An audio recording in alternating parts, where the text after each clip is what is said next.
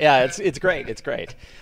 All right. Uh, people are wondering what's going on here. Hi, everyone. I'm Fraser Kane. I've been a space and astronomy journalist for over twenty years. I'm the publisher of Universe Today, and I like to bring you behind the scenes, talking to some of the people who are actually doing the science. This is going to be way out of my comfort zone today, but I think it's going to be a lot of fun. I'm talking to uh, Doctor William Ratcliffe. William, welcome to the show. Thanks for having me. It's All great right. to be here. The question I always ask people, who are you? What do you do? So I'm an evolutionary biologist and uh, and an astrobiologist. So oh, you are I, an astrobiologist. Uh, Whew. All right. Yeah, that's I a mean, relief. It's, that's, okay. It's a big tent. It's a big tent. So, so there's a lot of different ways to, to be an astrobiologist. And I am the variety that tries to understand the origin of complex life. Yes. So, so I guess let's... Um... Man, where do we start? Okay, so let's talk about the history of like just like yeah. multicellular complex complex life. Yeah, yeah. Um, yeah. How, what do we think about how life went from single cellular organisms to multicellular organisms? Great question. Um, the first thing I want to to sort of you know get into people's heads is that it's not like it was a single thing. This didn't just happen once, and then we had this you know renaissance of multicellular lineages. This is something which has happened many times in the history of life in different unicellular backgrounds. So we know of at least fifty different origins of multicellularity, each occurring independently. The very earliest ones happened in bacteria. So cyanobacteria, right around the Great Oxidation event. No shade to my geologist friends, but the event took a couple hundred million years. So not much of an event, but uh, but you know, around uh, two billion years ago, probably a few hundred million years earlier than that, cyanobacteria started to form filaments and Um, some of those, and they divided labor, they have real development. Some cells fix carbon through photosynthesis, some, fel- some cells fix nitrogen, um, which is very, very, po- it's easily destroyed by oxygen. So they have separate cells which close off and fix nitrogen, then, and then share those products with each other. Within the bacterial world, multicellularity has evolved a bunch of times, but it's never really gotten that complex. But it's kind of been around, like it's probably, honestly, my opinion is, multicellular bacteria have probably been around since we've had bacteria, because it's really not that hard hmm. to get a group of cells and then to, and then to select on the functional benefits of having a group of cells. Like that process, that's what we do in the lab. That's pretty easy. But you know, we don't really have a great fossil record pre two and a half billion years ago, and the yep. things that we do find are, you know, sketchy. You can usually figure out it's a cell because it looks like a cell, and you can thirteen C, you know, analyze it and show that it passed carbon through a biological filter, but beyond that you can't say much. Um so, so sorry yeah. so if we if we look at yeah. all of the animal but I mean all of the animals on Earth, mm-hmm. yeah they all stem from one single that's ancestor right. that's and right so uh, one single one single transition. We have to be careful with differentiating between individual ancestors and right. populations, B- but but yeah. I, essentially one technology for going multicellular. yep. Basically, yes, although the story is actually more complicated when you zoom in on the actual transition. Right. Um, okay. Okay. Just, but I'll, but I'll I get guess... there, but let, maybe I can just paint a big picture. Sure. Yeah. Yeah. You know, please go ahead. Multicellularity yep. on Earth. So bacteria did it for, and then basically between the Great Oxidation event and um, the rise of oxygen in the Phanerozoic, which is about a billion and a half years, there wasn't really that much happening. It was a fairly boring time. Um, what we did have within the eukaryotes, which arose, which evolved again themselves right around two billion years ago. So two billion years in the grand sweep of sort of Earth's history, that's kind of like a, there's a big pin in that point, right? Where origin of life, roughly three and a half billion years ago. And then two billion years ago is, is you have uh, cyanobacteria cranking out enough oxygen that the Earth becomes aerobic. Eukaryotes arise around that time. Just for our listeners, eukaryotes are these kinds of cells that resulted from a symbiosis between an archaea and a bacteria. And the archaea kind of was like the, pr- presumably sort of the host cell, and the bacteria uh, evolved into what are now our mitochondria. And so we actually have, we're confident about this, and we can go into that whole story if you're sure. interested. It's, it's super cool. And then not much happened with multicellularity in that boring billion between one and two and one billion years ago. Then eukaryotes kind of took the ball and went nuts with it. So animals probably started around eight hundred million years ago. We're kind of relying on molecular clock data pre six hundred fifty million years. And that data is kind of sketchy because the assumptions that underlie it are, are just not true. But but it's probably between six hundred fifty and eight hundred million. We can be confident about that. Fungi probably evolved around that time. Red algae were going actually about a billion years ago. So the seaweeds were starting off. four hundred fifty million years ago, plants evolved. We don't really know when fungi arose, but fungi, we do know that from simple fungal ancestors, complex mushroom-forming ancestors probably evolved eight to eleven times independently wow. using the same basic genetic toolkit that their ancestors had but weren't using for complex multicellularity. And then the green algae, they're crazy multicellular files. They've evolved multicellularity more than twenty-five times independently. One of those lineages became what are land plants. And we typically say, oh, they're land plants. But really the hard thing there was colonizing air. All of these marine algae live underwater and they evolved underwater. And so right. evolving to grow in, out of the water, that's really hard. And so even today in modern land plants, you see the succession of things that start out like liverworts, where they're basically just like, like on the creek side, like laying fully on the soil because they can't transport, they have no way to transport water. So first you get a cuticle, then you get the ability to transport water, then you get wood, and you see this cool series of sort of evolutionary innovations in plants that allows them to, to compete for light and become three hundred feet tall. And that's pretty much it. That's the grand sweep. And animals are the ones that we often really care about because animals, land plants, algae, and the macroalgaes, so seaweeds, those are the five lineages that have really run away with multicellularity, evolved complex multicellular forms, evolved complicated cellular differentiation, division of labor and development, and everything else. While there's many, many different origins, they've all remained relatively simple compared to those five lineages.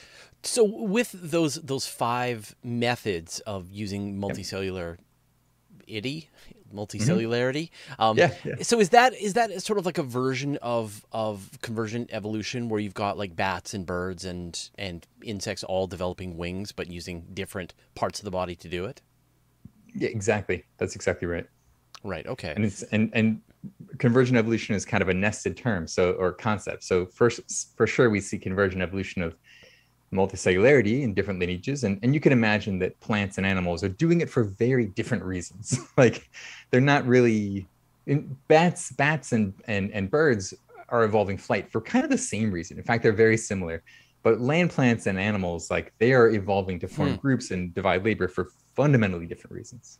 So so multicellularity yeah. has an, an evolutionary benefit, mm-hmm. but it's not necessarily the same one.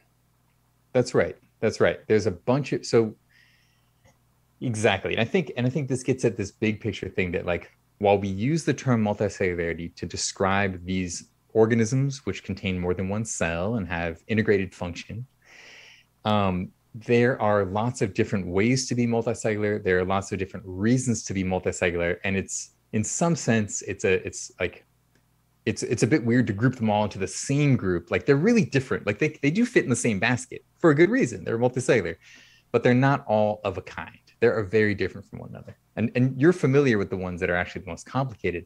There's slime molds that do crazy things. There's ciliates, which form stalk fruiting bodies. Like there's all sorts of, there's, there are bacteria that live in caves that basically, as soon as the water, like the water floods periodically, and as soon as the water touches them, they spew out like propagules from a multicellular fruiting body type thing. Wow. There's all sorts of weird ways to be, I mean, kind of alien, right? There's all sorts of weird ways to be multicellular. And there's a lot of different benefits right. associated with multicellularity that either would favor the first origin of groups of cells. And so when we think about ninety-nine percent of all life has gone extinct throughout history, mm-hmm. if yeah. we know of fifty right now, it's got to be likely mm-hmm. that there's that's orders of magnitude off the number of times that life has actually figured it out in ways we can't even imagine. I think that's probably true. Um, certainly, I mean, in a sense, you're, there are some robustness to the fact that clades diversify. And so even though the majority of animals or plants that ever had existed are gone, we still know of those multicellular clades, right? And so there's kind of, you know, unless the entire clade goes extinct, we would have some, some record of it in the modern day. And we definitely have fossil evidence of multicellular forms that bear no modern counterparts mm. and are very enigmatic. And, um, and and like, are there examples then of, of fossil evidence where it might be showing some kind of multicellular itty, multicellularity mm-hmm. that yeah. we're not, that we don't know what it is. Exactly. Yeah. So there are these, there are these fossils from Namibia, uh, right around the Great Oxidation event, two point one billion years ago, which look like fried eggs. I mean, they're about the right, they're slightly smaller than a chicken egg, like in between a chicken and a quail egg. And they have this sort of frill and a dome. Um, and we have no idea what they are. we're, we're sure they're biological. Yeah. But no clue what the organism was doing. You know, there's But, but they look pretty multicellular to me. Now, you mentioned oxygen a bunch of times. So what role yeah. does oxygen play in the struggle for life to to survive and, and the reasons for it to gain multicellularity? Yeah, no, it's a great question. I'll get this word it's... by the end of this episode.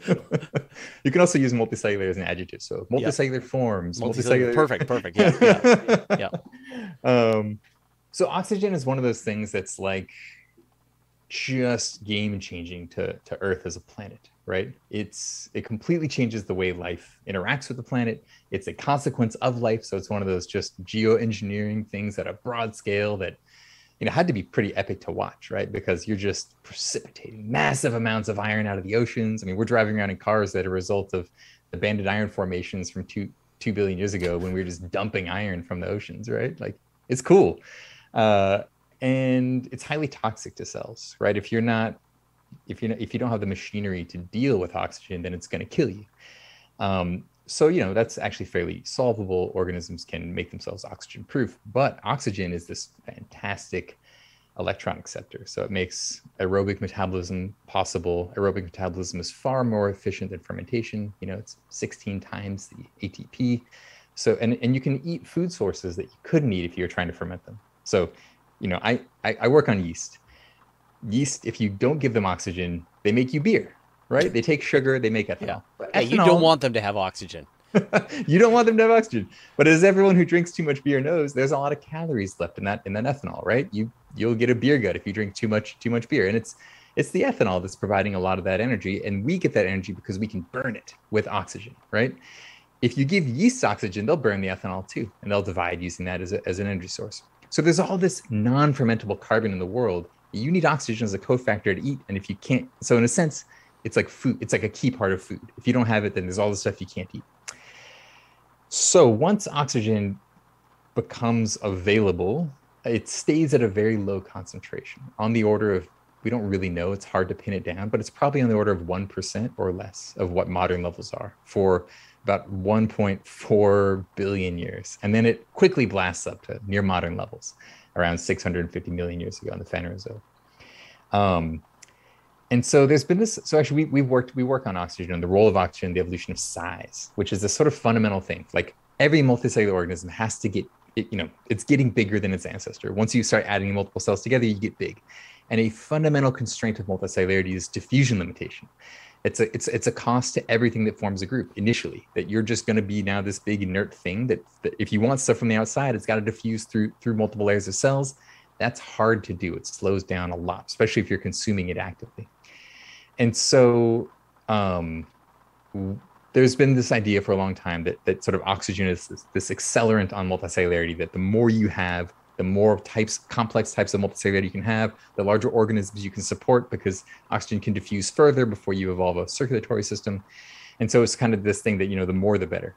And we've done some recent work that actually kind of challenges that notion. Rather than being a monotonic benefit, we've actually shown with experiments and with mathematical modeling that oxygen has this sort of interesting Nike swoosh relationship with organismal size, that when there's none of it around, well, then you just don't, organisms don't care about it. They're not competing for it. They're not trying to use it. But as you begin to add oxygen to a system, then actually that becomes a valuable resource in its own right. And if there's a trade-off between being big, forming a big group, and being able to eat that oxygen efficiently, just due to diffusion, and there is this trade-off, then in fact, there can be reasons to get smaller, to more efficiently compete hmm. for this, this, this limiting oxygen. And then if you continue pumping oxygen to the system, well, then, in fact, you can kind of have your cake and eat it too, because you can be big, but oxygen diffuses far enough within you that you don't have to be small. So then, then you kind of relieve that constraint. And there's this interesting thing that if you, if you have some oxygen suppression of multicellular size, because the evolutionary incentives are to get smaller, is more gain to being smaller and eating the oxygen than to being bigger and getting whatever benefits of group size exist in your environment. You can actually, as you keep adding more and more oxygen, you can make that suppression stronger and stronger because you're just amping up the benefits of being small. You're providing more and more metabolism you can get from oxygen until you pass a critical point, and then it becomes beneficial again to get big. And so we've we've shown this with some cool experiments in our lab, and and it's it's a very robust uh, result from first principles modeling that you can you can vary the assumptions of the model dramatically and still recover this result. No. Um, Now, you mentioned this idea of a boring period, Yeah, the boring oxygen, billion. The boring billion. That's what they call it. Yeah, when oxygen yeah. was present, but yeah. but you weren't seeing this arms race in in size and multicellular life. So right. why? We don't know. And I don't know if we'll ever know. So one of the one of the things that you have to accept if you go into my field is that it can be very difficult to have a strong confidence that we're able to explain the past. Some things are we're very confident in. The broad sweep of the way in which life has unfolded, the, the pattern of inheritance and diversification. We're pretty confident in that. Like, we are very confident that all living things that we've ever seen share a common ancestor. Like, those, some of those results are easy. But some of these causal arguments, there's a lot of different variables, and differentiating between a, competing hypotheses can be very difficult. Um, so, for example, in the case of, of you know, Earth's history, we don't really know if the reason why we didn't have much happening in the world of multicellularity from two billion years up to about six hundred fifty million years ago, or even really one billion, that's when red algae started doing their thing, is that because oxygen was too suppressive? There was just, you know, like it was really, it's, it was too hard to get. If it had been anaerobic, maybe they would have been able to get big because they didn't care about oxygen, but you add enough oxygen to the system that that's not a winning ecological strategy. Is it, and, you know, the big, the big confounding variable here is, is it something about the cell biology of the ancestors that existed at that time? I mean, there's really three major hypotheses. Is it something big about Earth, Earth state? Is it something about the prerequisites that you need in terms of the, the state of the of the of the genetics of the ancestor? And I can talk more about that. That turns out to be very important. Mm-hmm. Or is it something about the the types of ecology and the selection on organisms that drives multicellular innovation? Right. And so all three of these things are changing a lot. And so it's very difficult to try right. to, to try to ascribe causation to any one of them. But but it, it feels like, you know, if if this oxygen was present and we've seen life utilize this many times, figure out mm-hmm. how to go multicellular many times in the yep. past, yep. that there was some rate limiting step in that period. And it, I mean, my instinct is is mm-hmm. complexity, that there was some mm-hmm. there was some some very mm-hmm. rare thing that life had to figure out to be able to make that that next step during that period, because when there's lots of oxygen present, it seems to do it mm-hmm. many times, and you can make it do it in the lab and so on and so forth. Right. It's, Although, it's, interestingly enough, in the lab, it actually, the easiest thing for us to do is to evolve them without any oxygen. In fact, that's that's way better than giving them like twenty percent huh. of modern oxygen. If, in, in our system, if we evolve them with like open tubes where they're open to the atmosphere and they're consuming oxygen as it diffuses in, even if we put them through six thousand generations of strong selection to make bigger groups, they get two, three times bigger than their ancestor. If we do it with no oxygen in that same time, they get twenty thousand times bigger. And if we pump in tons of oxygen, well, those are harder experiments. So we don't, we haven't done them as long. But if we do that over a shorter period of time, they also evolve to be larger very quickly. And so you can really see that the constraint of, of sort of intermediate oxygen can be a very strong constraint on size. It's just the benefits of being big have to really outweigh the growth penalty of being big. So, so let's talk a little bit about your research and your work with, yeah. with yeast. Yeah. Uh, mm-hmm. So what is the experiment that you're running? Yeah. So um, we are doing a long-term evolution experiment in the vein of Rich Lenski. I'm not sure if you're familiar mm-hmm. with his yep. work. Um, so yeah, the longest running evolutionary experiment yep. ever. Yep. They're on seventy-five thousand generations in their right. E. coli. He's been doing this for over thirty years. And in fact, he just passed over uh, the reins of the experiment to Jeff Barrick at U T Austin, who was his former postdoc. And Rich is going to be retiring. And it's, to me, it's a very uh, foundational experiment. It's not just inspiring. It's something which has kind of enabled my career and our approach. I wouldn't have tried to do what we were doing if Rich's work hadn't come first. And so we're actually trying to do a similar version of what Rich has done. So Rich Lenski in this experiment, they're taking E. coli and they passage them every single day, where they undergo a hundred-fold exponential increase in numbers, then they drop it down a hundred-fold. And they just keep this exponential growth and passaging going over and over and over. And you can accumulate six point six generations a day. And now they're on generation seventy-five thousand. And you can watch all these cool things about how evolution works, because we have this, and you freeze them every, you know, every five hundred generations in mm. a minus eighty deep freezer. You can pull them out. They're still alive. You can basically ask and answer any evolutionary question you can imagine, because you have the entire evolutionary series in your lab, right? Frozen available to reconstitute at any time, Jurassic Park style. So we're doing the same thing, but from multicellularity. Um, we work with yeast, not E. coli. So it's a, it's a eukaryote, it's a fungus. And we start out with things where we actually remove, we delete the function of a single gene. And that gene's job is to allow daughter cells to separate after cell division is complete. And you get these cool fractal-like tree growth forms as a result, where daughter cells remain attached to their mothers. Their mothers, every time they bud, they stick a new branch off. Each of those branches has the same sort of topology, and you get this, this fractal dimensionality to these branching, bushy structures, but they grow in three dimensions, so they're kind of spheres.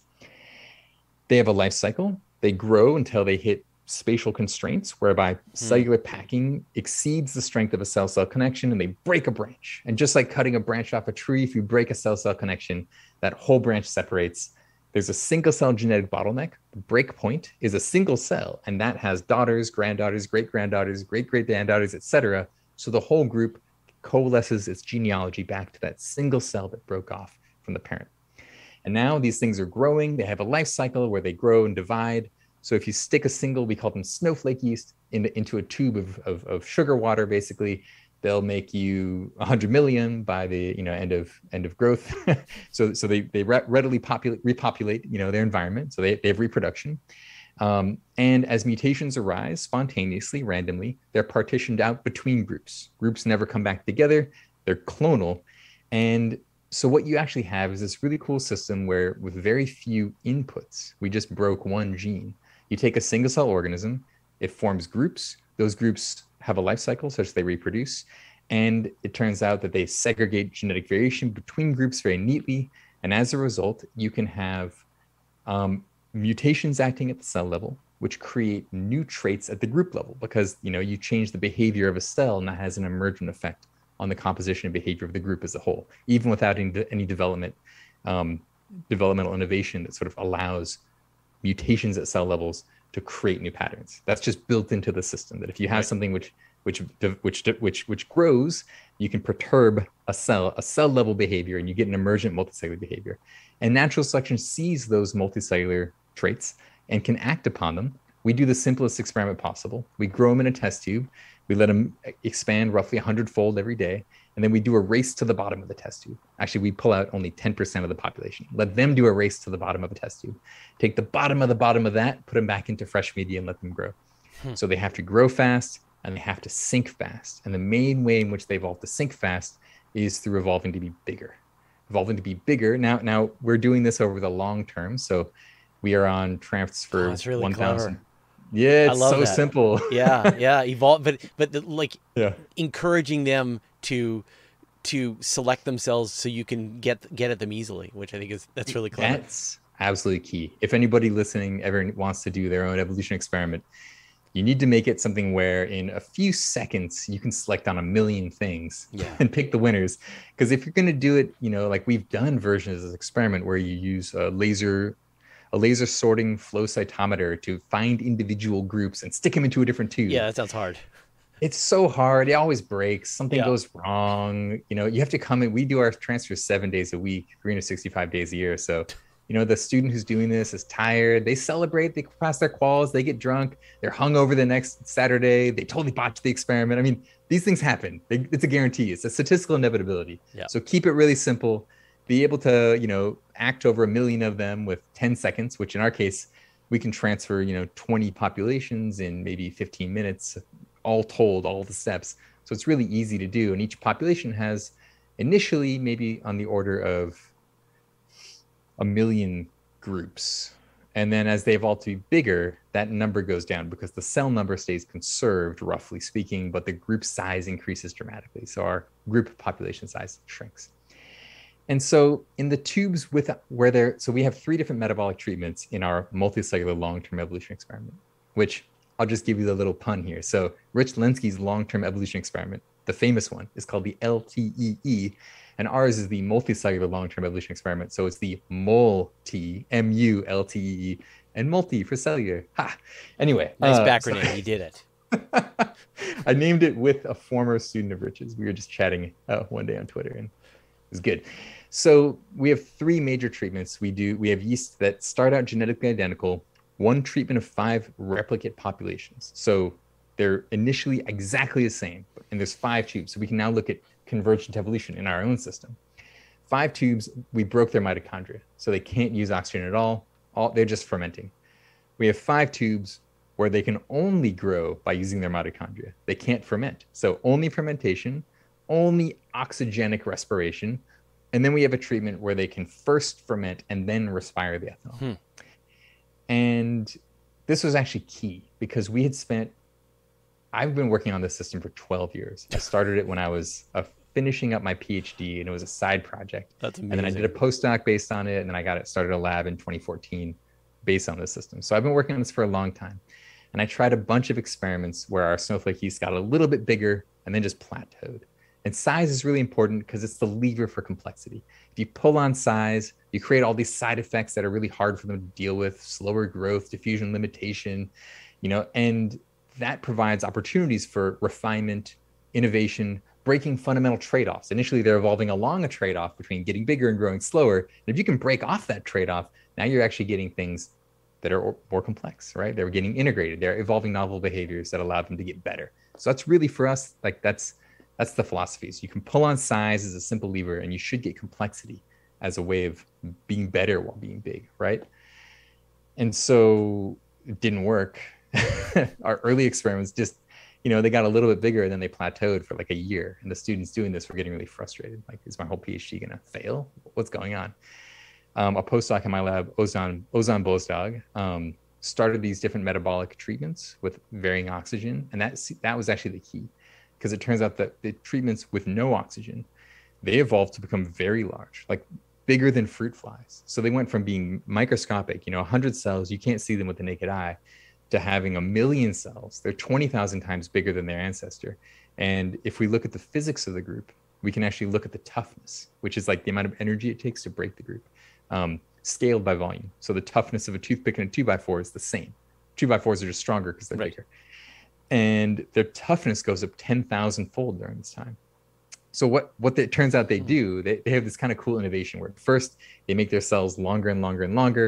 And that allows these things which grow as a branching process to just basically become fluffier. And they're taking up more three-dimensional space. And they're not packing and jamming and fracturing. Cool. That's, that's kind of simple. And they, everyone does that. Like that, that's what all snowflake yeast do. That's highly convergent. And there's really interesting genetic traits that allow that to happen. But then we see this change where they begin to actually entangle their cells. They begin to wrap their cells around each other.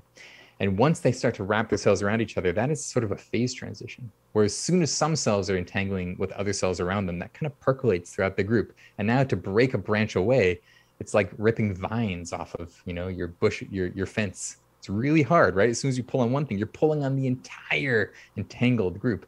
And that means that the amount of amount of energy required to fracture these things goes up by a factor of ten thousand, um, which is pretty, which is pretty cool. And that's just fermentation, right? These, these structures. They're, these guys are just fermenting. Right. Yeah, we this none of these things happen in our aerobic in our aerobic treatments, and they've been evolving now for about six thousand generations, which is about you know twelve hundred daily rounds of growth and size selection, and they basically aren't any bigger. Again, the constraint of being big on growth is just too large for those that are using oxygen.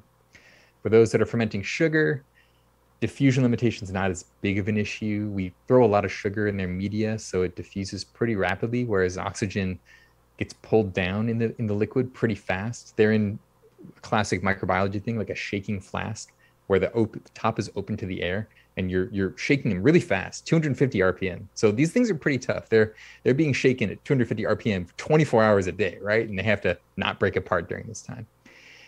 But still, if you put like a O two probe in the media, you see it goes from like high oxygen down to quite low oxygen after, you know, as, as the population size exponentially grows up, so does the oxygen kind of mirror images that falls off. Even though it's diffusing in, it still goes down to low levels. And if you look at how far it diffuses into a group, it only goes a few cell layers thick. We can use really cool probes where we actually label the mitochondria with a with a um, charge-dependent fluorophore. And then you can actually see different colored mitochondria depending on the, the uh, negative the, the membrane potential of those mitochondria, if they're working or not. So you can see that basically it's only going out of two cells thick hmm. into a group. And if you have a group with a million cells in it, it's a pretty small proportion of the biomass that's able to get that get that oxygen. So small so small things basically just oxygen is this sort of tyrannical constraint on size in, in our system, that if they have access to it and there's not a ton of it around, they never get bigger than a few hundred cells. But if you remove it, they get to be a million cells. And if you pump it in, they evolved actually to be bigger faster than anything else. But we never extended that experiment to long enough time periods to see macroscopic multicellularity rise. Those experiments are hard to do. We have to have a special apparatus to pump in oxygen. It tends to contaminate a lot with bacteria. And so we did it long enough to get a really nice paper, and then we stopped. We're not really? going to do that one. Right? It sounds, it sounds like the most intriguing part of the process. Yeah, yeah, it's a pain. And honestly, I think from the anaerobic ones, we can still learn it. Yeah. You, you know, can like, cry into your Nobel Prize, I guess. Maybe. Maybe. I will. It's not so absorbent, but... Uh... Yeah, yeah, exactly. The gold. So, yeah. And then I, I can tell you some recent results that are not yet published, but are really exciting for us. So um, a graduate student in my lab, Kai Tong, uh, has led a single-cell R N A-seq project to see if we're seeing the evolution of cellular differentiation, which is, in some sense, a holy grail of this yeah. kind of experiment. You know, you start out with something where they're, sim they're multicellular, but almost in a technical sense. Yeah, there's multiple cells, but they're not organisms, they're not integrated. You can break them apart to single cells again and they're they're okay, right? Um, and over time, we expect that that sort of multicellular organismality, which is which is a word I don't recommend saying live on the air unless you practice it. Yeah, yeah. I'm uh, I've seen professors fail at that one in class. Uh, so multicellular organismality, which which philosophers actually argue is sort of distinct from what a what an individual is. Like it's an organism is something with integrated parts, basically. We expect that, you know, we see that in plants and animals. If you disassociate the cells, most of the time they die, not always, right? But most of the time they do.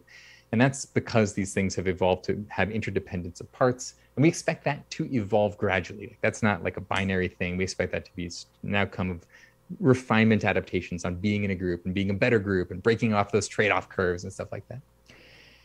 So getting cell differentiation, that's, that's a fundamental part of this. We wouldn't care about multicellularity if maximal complexity was a small clump of similar cells, right? Like we'd be like, oh, cool, it's a biofilm, or like, oh, it's a group, but, but we wouldn't really be excited by it. We are excited by multicellularity because of the complexity of the organisms that have evolved, by the opportunities this creates for novel ecologies, and by the by the way in which these new kinds of organisms have changed our planet, right? Like um, multicellular plants contain eighty percent of all biological carbon. And that right. includes all bacteria and archaea, like by one estimate at least. Like this is a global changing phenomenon. So, so just to just understand. Yeah. So, like when you have these these the the anaerobic yeast that are going yep. purely through fermentation, and you're finding they're changing their structure to hold mm-hmm. on to each other, mm-hmm. is there any kind of differentiation in their shape, in the way that they're, you know, someone is using their left hand to hold on with their right hand, or are they oh, that's a, a perfectly interlocking system that is, I don't know, like you've seen patterns where they just happen to all lock together, but it's the same shape again and again and again? Yeah, it's more the latter. It's not quite as crystalline as as you might expect. It's more stochastic, right? So it's yeah. more like if you imagine what fibers look like when you're zoomed in on a piece of paper or something, where you have a bunch of inter interweaving, you know, pieces. It's more like that, right? Not right. quite M C Escher, right? You know, perfect tiling or something. Yeah. Um, but right, so we don't we don't really have stereoscopic integration or anything like that. But in the anaerobic lines that evolved to be large, what we did was every two hundred days of evolution, so from zero days all the way up to a thousand, we pulled out an isolate, so they're one clonal genotype for each time point, and then we grew those up and we stripped them down to single cells in a really slick procedure where we can basically digest away the cell wall, get single cells, and then we can sequence the gene expression of each one of those cells. It's a really cool technique. It's very, very cutting edge. Everyone, everyone's proposing it in their grants and stuff these days because it's really powerful. You know, gene expression analysis has been around for a long time, but now you can do it at the single cell level. That allows you to see information about heterogeneity and division of labor that you couldn't see if you just took a whole organism, mushed them up, and asked what genes are being expressed. And when we do this, we see that they start out with really just one cell state, which is a growing cell cell state. And over time, they actually evolve three cell states that are very distinct in their gene mm. expression. we have we always have the growing cell state, and in some sense, what we think hap is happening that is that these guys are kind of almost like the stem cells. They do, do the division, and then some of those cells that they make sub turn into different kinds of cells. And then we have a cell state that is expressed primarily. We're pretty so I have to be a little careful because this is all work in progress, and this sure. is stuff that that you know has not been published yet, but is uh I'm pretty confident about. The gene expression analysis is done and it looks really good. Um, so I'm, I'm very confident in that. But exactly labeling which cells are doing what and why they're doing it, that's what we're working on right now. Um, so with those caveats aside, I'll tell you what I think is happening. So we have a subset of the cells that are actually expressing a lot more cell wall material. These cells, if you, if you look at the genes that they're turning up, these specific cell wall biogenesis genes, and you label those products that they're making, you see that it's the hub. So, so we have sort of this, uh, this network of cells. And that means that you have hub cells that are old and have a bunch of branches attached to them. And, you know, they're highly connected. And that's just a consequence of, you know, older cells have had more time to grow and divide and have more daughters. And, and they have these big branches of cells that are sort of tugging on them. And our biophysical models, we've done some really nice three D biophysical models with Peter Yunker at Georgia Tech. They suggest that's often where the breakage occurs in our groups. So if you want to make the groups stronger and bigger, you should reinforce those specific hub cells and make them stronger. And what we're seeing is in the ancestor, that's not happening. But by two hundred transfers, four hundred transfers, all of these guys downstream, they're cranking up cell wall biogenesis, and it's being expressed in a subset of those cells, the ones that need it, that are at that hub. So that's pretty cool because you're kind hmm. of seeing this biophysical differentiation. And so is we that don't know, and so is yeah. that sort of similar, like epigenetic, like yep. like you've got the the cell realizes the conditions that it's in and expresses different genes depending exactly. on its situation, whether it's at That's the outside or whether it. it's whether it's yep. one of the the structural components. Right. And so there's different ways in which you could get there as a cell. We don't know what the regulation is. Is it um, there's two basic things we're investigating. One is just that it's an age dependent thing. One of the neat things about our system is that if you're old, you know, you're a hub cell, and yeast are actually very good at knowing how old they are. They do all sorts of things on a clock. And so there may just be its internal clock ticker, right? That's just, and so we can, what we're doing right now is we're actually turning these, these things that evolved to be multicellular. We're, we're genetically engineering them back to unicellularity. And then we can look at their behaviors when they're not in a group and ask, are they still doing it? Or are, are they no longer doing the same behavior? It's a pretty cool, pretty powerful hmm. technique. And, and so how, I mean, I guess, yeah. you know, when I think about animals like me, you know, mm. I've got hair cells, I've got skin mm-hmm. cells, I've got, mm-hmm. you know, liver cells, et cetera. And right, you've got this differentiation that is just continued mm-hmm. and continued and continued.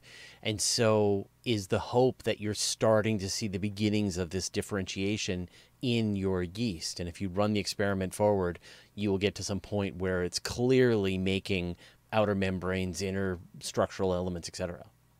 That's exactly right. Yeah, we don't. So one of the neat things about what we're doing is it's exploration. Like we, I do not know what's going to happen.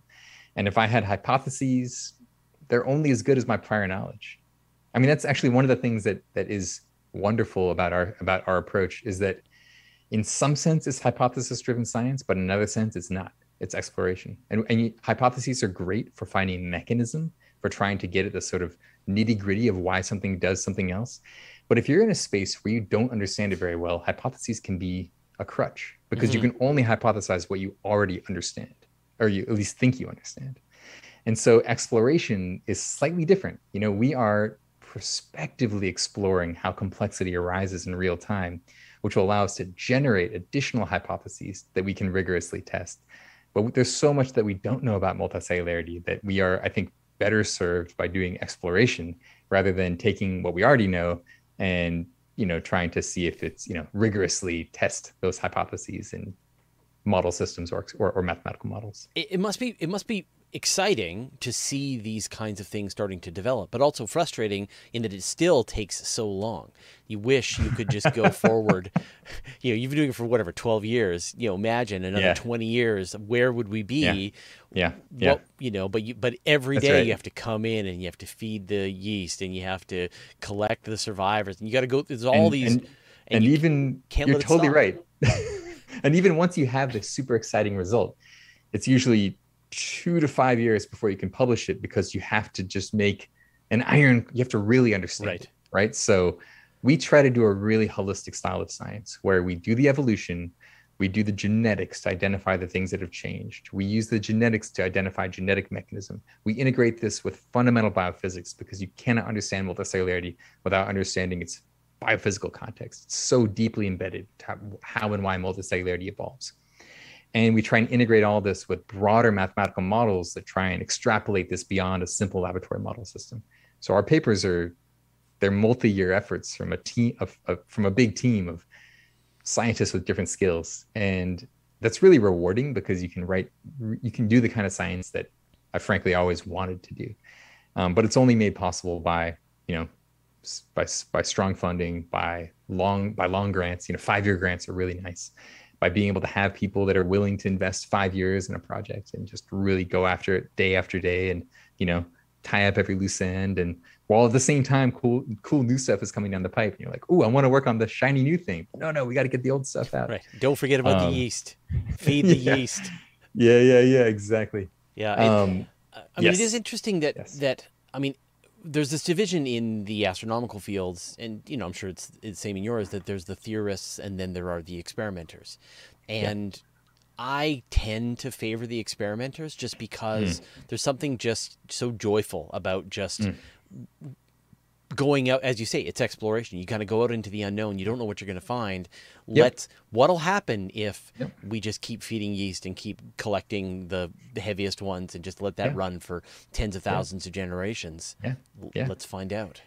And it, and already it's changed our priors. Yeah. Like, considerably. So when I started this out, nobody was doing experimental evolution and multicellularity. It was frankly sort of a ludicrous idea because the thinking was, well, you're never going to make an animal. It's too hard. It takes too many steps. We don't even know what, what to start with and how to select for it. And, you know, the thinking was that multicellularity was rare and very difficult. Mm-hmm. And that, in fact, we can get into this, but there's this general thinking in biology and probably in astronomy as well, that things that are rare indicates that they're difficult. And in biology, that's not always the case. Yeah. You can have things that are rare because they came first and filled the niche and suppressed further innovation into that space. Or you can have, you know what I mean? And so you can have things that are common, even though they're extraordinarily difficult, because there's an advantage, and evolution has has many uh, high dimensional ways of, of getting to, to right. different places, to, to the same place, uh, given you know, many generations of selection. So, so I'd, I'd like to, I'd yeah. like to shift gears just to talk about, sure. yeah. about your work in, in astrobiology. So sure. what projects have you been involved in, in astrobiology? That's a good question. Honestly, the main thing is our yeast system. I, I would kind of okay. classify this as both evolution and astrobiology, in the sense that if your question is what's the probability that we'll find complex life on another planet, then under, then multicellularity is one of those major transitions in evolution that you need to have good priors on its difficulty, right? If you think it's rare and very difficult, then you'll say, cool, well, then the probability of getting life is this, the probability of getting cells is that. And the pro you know, and if we have a bunch of planets with cellular life, the probability of having multicellular life is, you know, maybe one in a thousand. And then what about intelligent multicellular life? Oh, there's another one in a thousand. And then the chance that they're around when we're looking, well, there's another one in a thousand. Okay, we're not gonna find them. So like filling in those priors, that's, that's in one sense what I think a very important job of the field of multicellularity research. You know, we're we're primarily coming from an evolution stance. Like my my, I was trained in E B, but in that in astrobiology, I think it's it's really helpful to try to figure out what's the probability of this. What are the big constraints? Are there certain geochemical conditions under which this is favored? For example, you know, is how important is oxygen? Is no oxygen a death knell? Is is high oxygen necessary? Um, Those are all really open questions, and they're very difficult to answer for anything outside of Earth. Well, the, and so we can do some stuff here. Yeah, yeah. I mean, the traditional, when you do the, tr the traditional argument, say, for like the Fermi paradox, is that the universe is big and that it's old, and, mm-hmm. and the Earth formed billions of years after the formation of the universe, that that weirdly life arose fairly rapidly into the Earth's formation, super fast super fast yeah like it's yeah. literally as quickly as it could possibly do so, and yeah. yet multicellular life arrived later on. yeah. Seemed like it was a more difficult way to to to form life, and that the reason mm-hmm. we don't have we don't see life out there in the universe is that it's entirely possible that that multicellular life is something that only arose on Earth and has never been figured out anywhere else. And this is, you know, the rare Earth hypothesis that mm-hmm. that mm-hmm. but and it feels to me yeah. like you're kind of destroying that theory. Yes and no.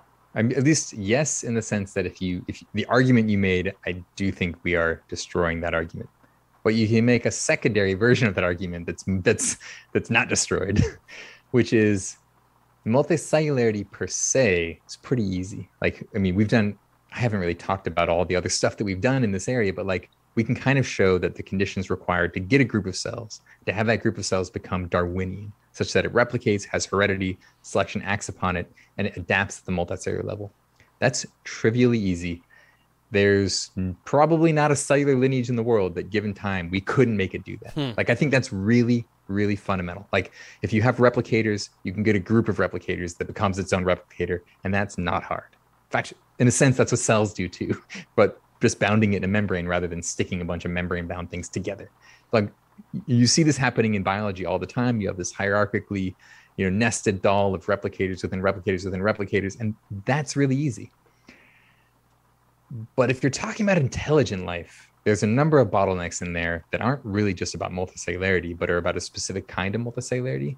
And there's a bunch of singularities that are pretty difficult. So for example, do you need to, so cellular life, in some sense, the hardest challenges in all of biology are getting a bacteria or an archaea, getting a cell, a cell, right? Like coupling like the abiogenesis in the first place. That's hard. Like, yeah.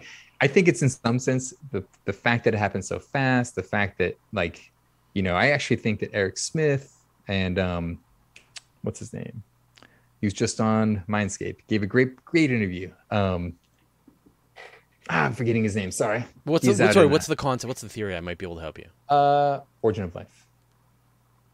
Right. So like panspermia versus. Yeah, versus... I mean, so there's there's biochemists and chemists that are working on origin of life. Yeah, and yeah. I think there's convergence in the field um, that, you know, what you need is essentially primitive metabolism that's primarily driven by planetary disequilibria, right? Right. Primarily, like, you have a, a giant battery of a planet. If you have a watt. a planet with a with a uh, ferrous core and a water surface, then you're just going to have electrons fluxing from the core into space via U V breaking apart water, and then electrons from oceanic spreading or whatever, like basically going into that oxygen and flying off into space when hydrogen is liberated and fluxed out, out of, off the planet. And so you have this like just constant electric battery of Earth, which prov- which allows for disequilibria to exist. And if those energetic disequil- equil- equilibria can be endogenized and accelerated by right. chemistry, then you just you kind of have seeded this planetary incubator yeah. for chemist chemical evolution. Right. And, you know, the difficult thing is, like, you, you have the metabolism for free. You get simple carbon chain metabolism, like Fischer-Tropsch reactions, occurring on minerals in all sorts of all sorts of aquatic environments for free. And um, all you really have to do is get a T C A cycle, a Krebs cycle, run it backwards, and you can fix carbon and make all the molecules that we ever really need in biology. And you just kind of have to couple that metabolism to a Darwinian mechanism um, that accelerates it, and then you're off to the races, because, you know, it, ha- it can happen fast. And I'm I'm actually kind of partial to that argument. So what are the singularities that that, that are difficult with getting to complex life? The big ones are, so cells are huge and difficult, but that apparently apparently happens fast. Once you have that, um, eukaryotic cells are seemingly important, right? There's no bacterial lineages that have evolved anything remotely complex in the multicellular space. You're talking about chains of cells, or at the very best, these balls of nostoc cyanobacteria that look like those balls you throw in your dryer to keep things from clumping up. Mm-hmm, They're about mm-hmm. like about that size.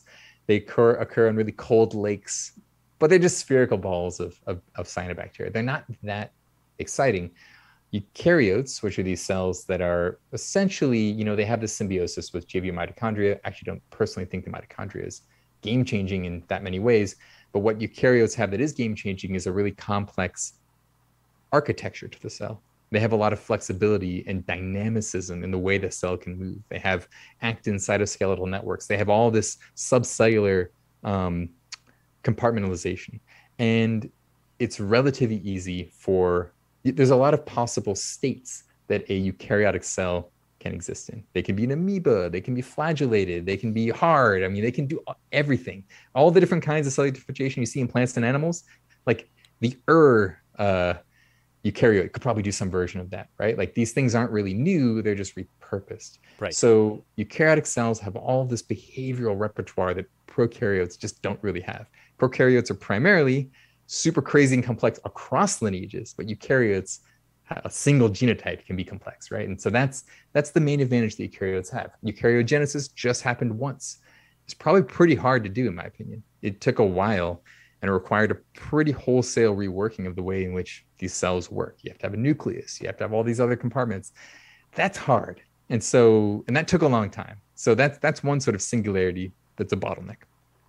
The next one is animals. Like, we don't think of plants as being intelligent, right? You can have all the cool macroalgae, kelps, plants, volvox, you know, there's really cool algae out there from a multicellularity perspective, but they're not going to be making radio antennas. You need something which is a heterotroph, which can have, which can have, you know, cognition, neural networks, brains, right? So first of all, you need to evolve something like animals. Animals are their own singularity. Um, the holozones, so animals, we call them the metazones. That's the clade that, that, that, that is synonymous with animals.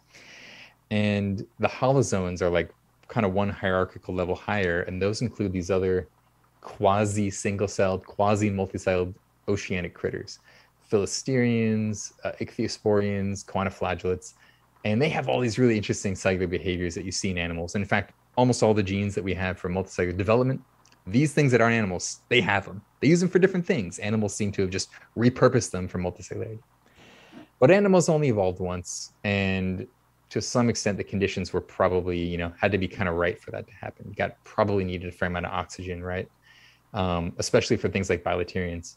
We don't think about this, but non-bilaterian animals really just have one or two cell layers thick. Jellyfish are like one cell layered thick with hmm. jelly on the inside. Bilaterians um, have multiple cell layers thick, and you're probably not going to get that without oxygen and without circulatory systems and oxygen carriers, static oxygen binding molecules like globins, and then mobile globins, especially, that you can move around. Once you have gills, you can you can get really big, right? Because you can decouple size from diffusion. Um, and that's hard. Getting animals is hard. Getting animals probably required the right genetic composition of the unicellular ancestor. Like, you probably aren't going to get animals. You're not going to get animals from an algae. You're not going to get animals from a fungus, even though fungi are actually fairly closely related to animals. You need something with like holozoan-like behavior, where you have cells that can be amoeba, cells that can have flagella, things that are already heterotrophic and are not relying on photosynthesis for generating energy. Because if you do that, you're not going to make an animal. You're going to make something which looks like a plant. You need to set the stage for something which has the genetic repertoire of animals, but is not yet an animal. And how hard is that? I don't know, but my guess is that's pretty hard, much harder than multicellularity writ large. And so, finally, oh, oh sorry, yeah, no, yeah, I got one more. Finally, yep, I got one more. Once you have animals, it's not just enough to have a jellyfish. You need animals with brains. You need animals with neurons. Neurons, interestingly, evolved twice, we think, within animals. Once in comb jellies, and once in and mussels too, and once within the cnidarians and bilaterians, which is kind of astonishing, honestly. That like comb jellies, right? These uh these things which have like luminescent patterns as they wave their cilia.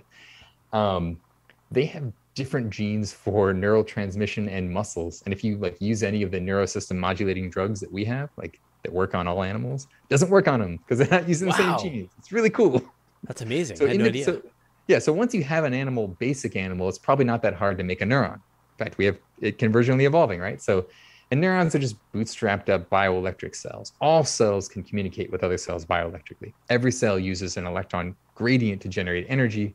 And so being able to tweak other cells' electron gradients is pretty easy with, you know, membrane-bound proteins that can be dynamically regulated based on voltage. And so basically the, the building blocks for cells to communicate bioelectrically is just embedded in the system of how cells work. And neurons are just super specialized versions of, of regular cells, right? And so then once you have a nervous system, how difficult is it to evolve a brain and have intelligence, right? Intelligence in the sense of being able to, you know, within generation, plastically fit your environment and do all sorts of complicated things. That's pretty hard too, uh, although brains appear to evolve once in bilaterians, but big brains evolved twice uh, or so multiple times within within mammals even, but also you see like uh, octopi and squid evolving big brains pretty independently of the rest of animals. Like, you know, they're sharing a common recent ancestor with with a mollusk, with with a clam. And so, you know, an octopus brain is a, it's a pretty remarkable achievement for a clam. So I actually yeah. think that that's possible to do, but, you know, difficult. And then once you have a brain, getting a brain sufficiently large that you can have civilization scale cultural evolution take place, which is what you need if you're going to be, generate the resources required to have technology and be detectable across the universe.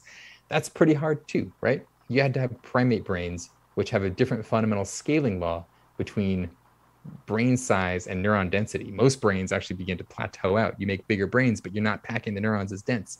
But bird brains and primate brains break that trend. And basically, we just have a scaled up chimp, you know, monkey brain. Our brain has the same density as a, as a capuchin, but it's just really big. And so it's relatively easy to just pull on that lever of making our brains bigger, having us evolve that in a social context, allowing for communication. Once you have communication and societal level scales of stores of information being being preserved, uh, you can have the kinds of technological development that you could detect across the universe. But there's a whole lot of singularities baked into the story I just told you, and really not any of them rely on multicellularity other than in the sort of most proximate sense. Right. And if you had to pick one of those, mm. would it be eukaryote? As the most difficult? Yeah. I'd say animal. So if animal. I had to pick, I'd say animal.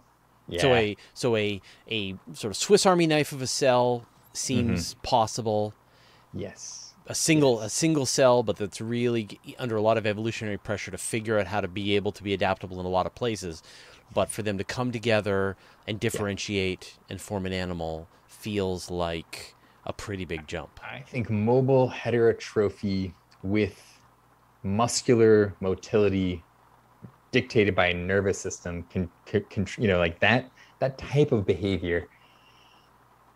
It's maybe not the most biggest, it's maybe not the biggest jump, but it just seems so dependent on having the right system, having the right cell biology and having the right earth scale situation where you need the unicellular ancestor with that repertoire of behaviors. You need, I think you do need actually a lot of oxygen to get something which is animal-like because it's heterotrophic. It's going to be burning a lot of O two because it's big. It's going to need fairly high O two, even if it evolves things like gills.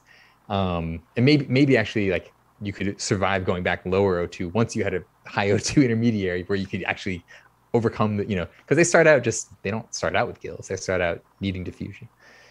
Um, to me, that just feels more dependent on cellular, like biological and earth priors that kind of Goldilocks have to come together. Mm-hmm. Whereas eukaryogenesis, to me, I think I think there's more opportunities for that. You can be chill, you can chill in a deep sea hydrothermal vent and be kind of ignorant of what the rest of the world is doing and become a eukaryote. Like that's kind of what we think has happened, right? Like right. the things that are not eukaryotes but are the most eukaryote-like are these Asgard archaea, named after the what is it, the Norse gods, mm. uh, and the Loki archaeota and the Heimdall archaeota, which are fun to say. Are these archaea, which are found in these, you know, deep sea hydrothermal vents, that they are very much archaea. They don't have mitochondria, but they have all these genes that we thought once were re were only found in eukaryotes. They have complex cells. They are interacting with bacteria symbiotically in their environment in ways that, like, really looks like a precursor to to domesticating mitochondria. They're doing chemical metabolism with like bacteria, and they have these long, elongated arms that they're interacting with them. It's one of the coolest discoveries in the last five years, honestly, in my opinion. Um, um, so, yeah. you know, you're doing an experiment to essentially to try to make uh, yeast into a eukaryote. Well, they're already a eukaryote. So, so well, so, uh, sorry, sorry. To, to mm-hmm. more differentiate then, to, can, yeah. you know, do you, I mean, is the goal to make that transition to to animal, or can you envision a different experiment, same thing, thousands of generations to try to go from pre-animal to animal? Yeah, we're not going to get animals um, because they have a fundamentally different ecology. Uh, our guys aren't modal. They're not really tracking down prey, like that kind of thing. What I want to see, just I'll, I'll answer the second question next, but what I want to see with our system is like, I think snowflakes are, are their own thing.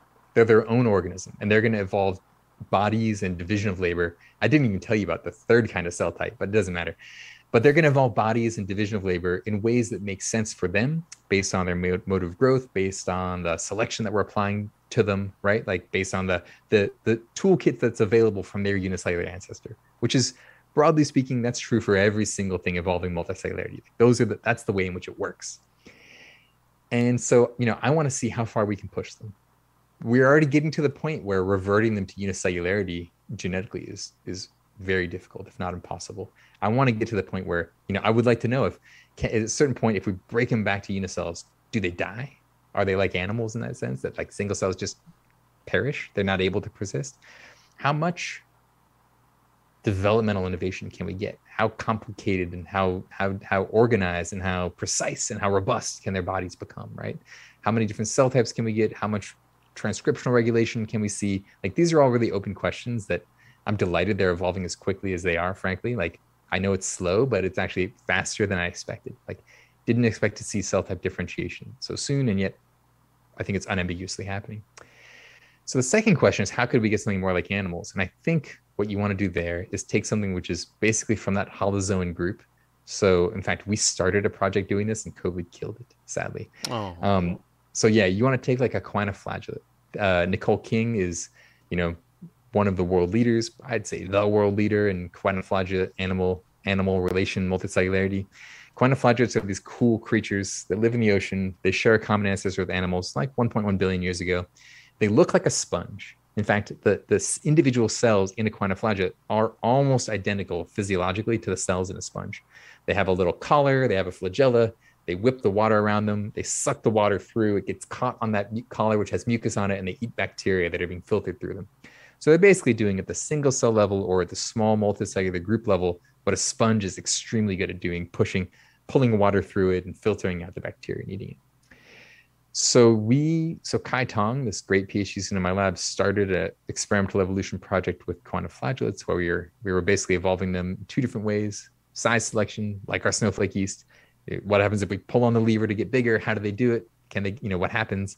And then also one where we're trying to make them adhere to a, a substrate and become more sponge-like. So, you know, stick like a little blob sticking to a glass slide and filtering water through them. Um, and then Kai went back to China and fall of twenty nineteen to uh, December of twenty nineteen to renew his visa, and COVID hit and he was locked out of the country Stuck. for a year and a half. Yeah. And and it destroyed that project. But that so, was how you would go yeah. about it, you think? I would either use choanoflagellates, or there's another researcher um, in Switzerland, uh, Omaya Duden, who works with a different holozoan, the ichthyosporians. And he actually has a system which has proto-embryos. Like it forms a sphere and it has like polarity, and then it just like sporulates and makes, so it forms a sphere of cells that has polarity and it looks like an embryo, but then it just explodes with a whole bunch of spores. So it looks like an animal embryo until it explodes the spores. It's really, really, really cool. And uh, he's really keen on doing some experimental evolution as well. And I'm, I think we're, we're gonna collaborate on that. Um, project as well. It's interesting. I mean, it, it yeah. seems like like going after what appear to be the rate limiting steps and then mm-hmm. trying to force the evolution in the lab will give a lot of information about how difficult it, it might actually be.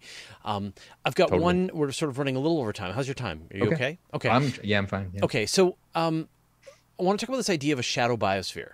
And this has been proposed by, by many people, that there are life forms that you know, that are existing within our environment, but we don't have the, we're not looking for them, and so we just never notice them. Do you think there's any possibility of a shadow biosphere?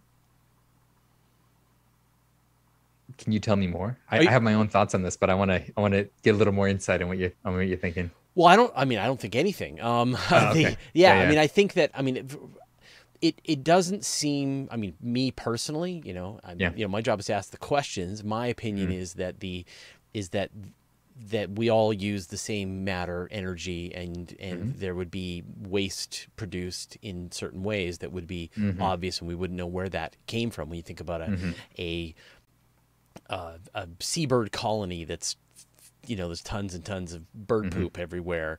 Where mm-hmm. did the bird poop come from? We would see right. giant deposits of... It's like a dark matter question. yeah, we would see giant... Exactly. We'd see giant deposits of stuff and go, yeah. where did that come from? There's no biological process that's doing it, and yet yeah. it just keeps appearing out of nowhere. Must be the shadow biosphere. And so I think mm-hmm. that... I think if it was... If it was... I guess... Uh, if there was enough out there, then we would see the evidence, macro evidence that would be obvious mm-hmm. and, and be in the place for research. That's my feeling. So I got two thoughts on this, and one is and one is very real and one is currently sci-fi. All right, so the very real one is that there is a shadow biosphere of a sort, in that we do see it if we look for it, but we typically haven't looked very much. And that is the deep Earth biosphere. Basically, no matter how far down you go in Earth, you pull samples, you find living things. Mm-hmm. It's ridiculous. You find them inside rock. You can dig up mud that has been in the seafloor for a million years and separated from the, from the surface. And it's full of living bacteria, and they have highly reduced genomes. And it looks like they've just been circling the same carbon over and over and over and just fragmenting their genomes until they become highly specialized on different, you know, s- smaller and smaller pools of, of, of, of food that's available. Right. You know, you go They're all sharing to, the same carbon atom, just yeah, with a little yeah. bit of heat. And they have like, You know, yeah. you can estimate their their doubling time, and it's like ten thousand years. That's amazing. it's, it's ridiculous, right? You go down to you know uh, gold mines a mile deep. You tap the water, and there's like a single species of bacteria that's that's eating hydrogen that's being created by radioactive decay. And like that, that's really, I think that's really cool. Like the fact, the I mean, it's, it basically means that outside of like the sun absorb, you know, essentially cooking, turning us into Venus, like. There's no way to sterilize this right. planet. But we so share a common ancestor with that.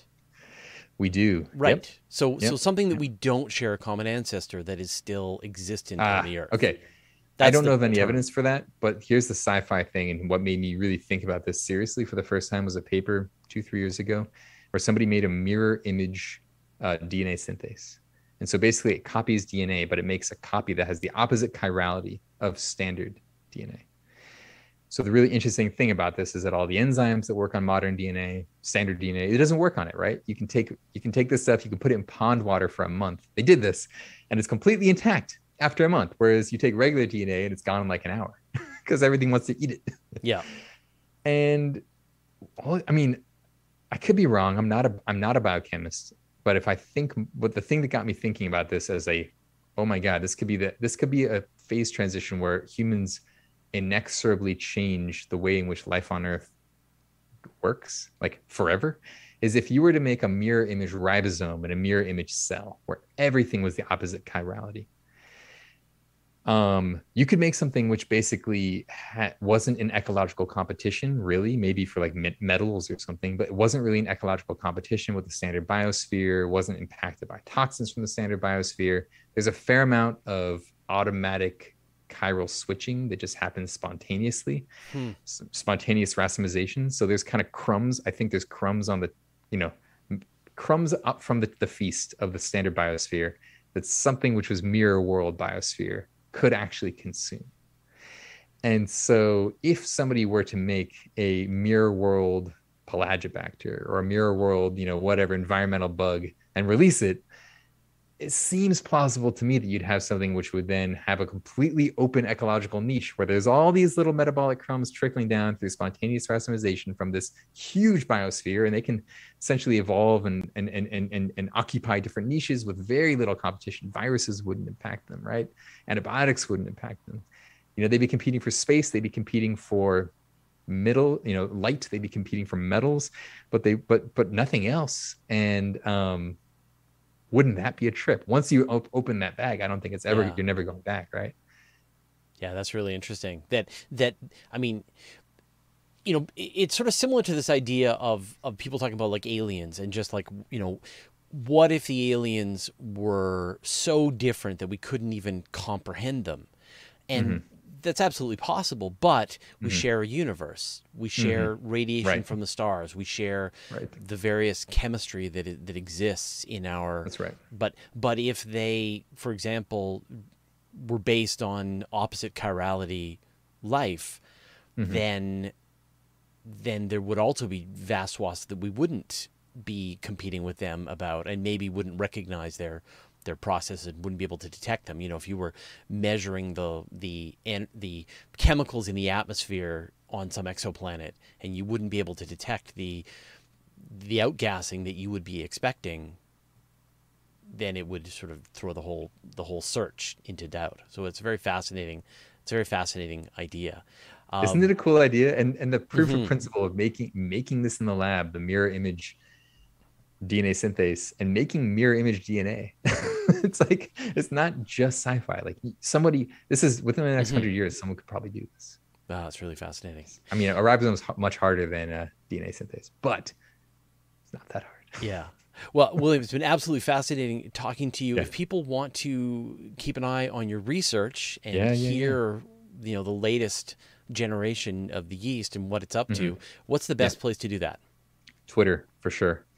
So whenever we post, we post all of our papers as preprints, because uh, it usually takes a year or more to get it finally published after all the revisions you have to do, et cetera. So I, you know, I, I publish all of our, I, you know, I push all of our preprints to Twitter. You can just see me talking about random biology stuff there too. Um, Absolutely fascinating. Yes. And what's your, cool. what's your Thanks Twitter handle? Thanks for having handle? me on. Uh, W C underscore Ratcliffe. Perfect. All right. Well, William, uh, please let me know when one of your yeasts uh, sort of crawls out of the Petri dish. And uh, if I'm still here after yeah. that event, then I'll let you know. That yeah. sounds great. All right. Well, thank you so much. All right. Thanks, Fraser. Take care.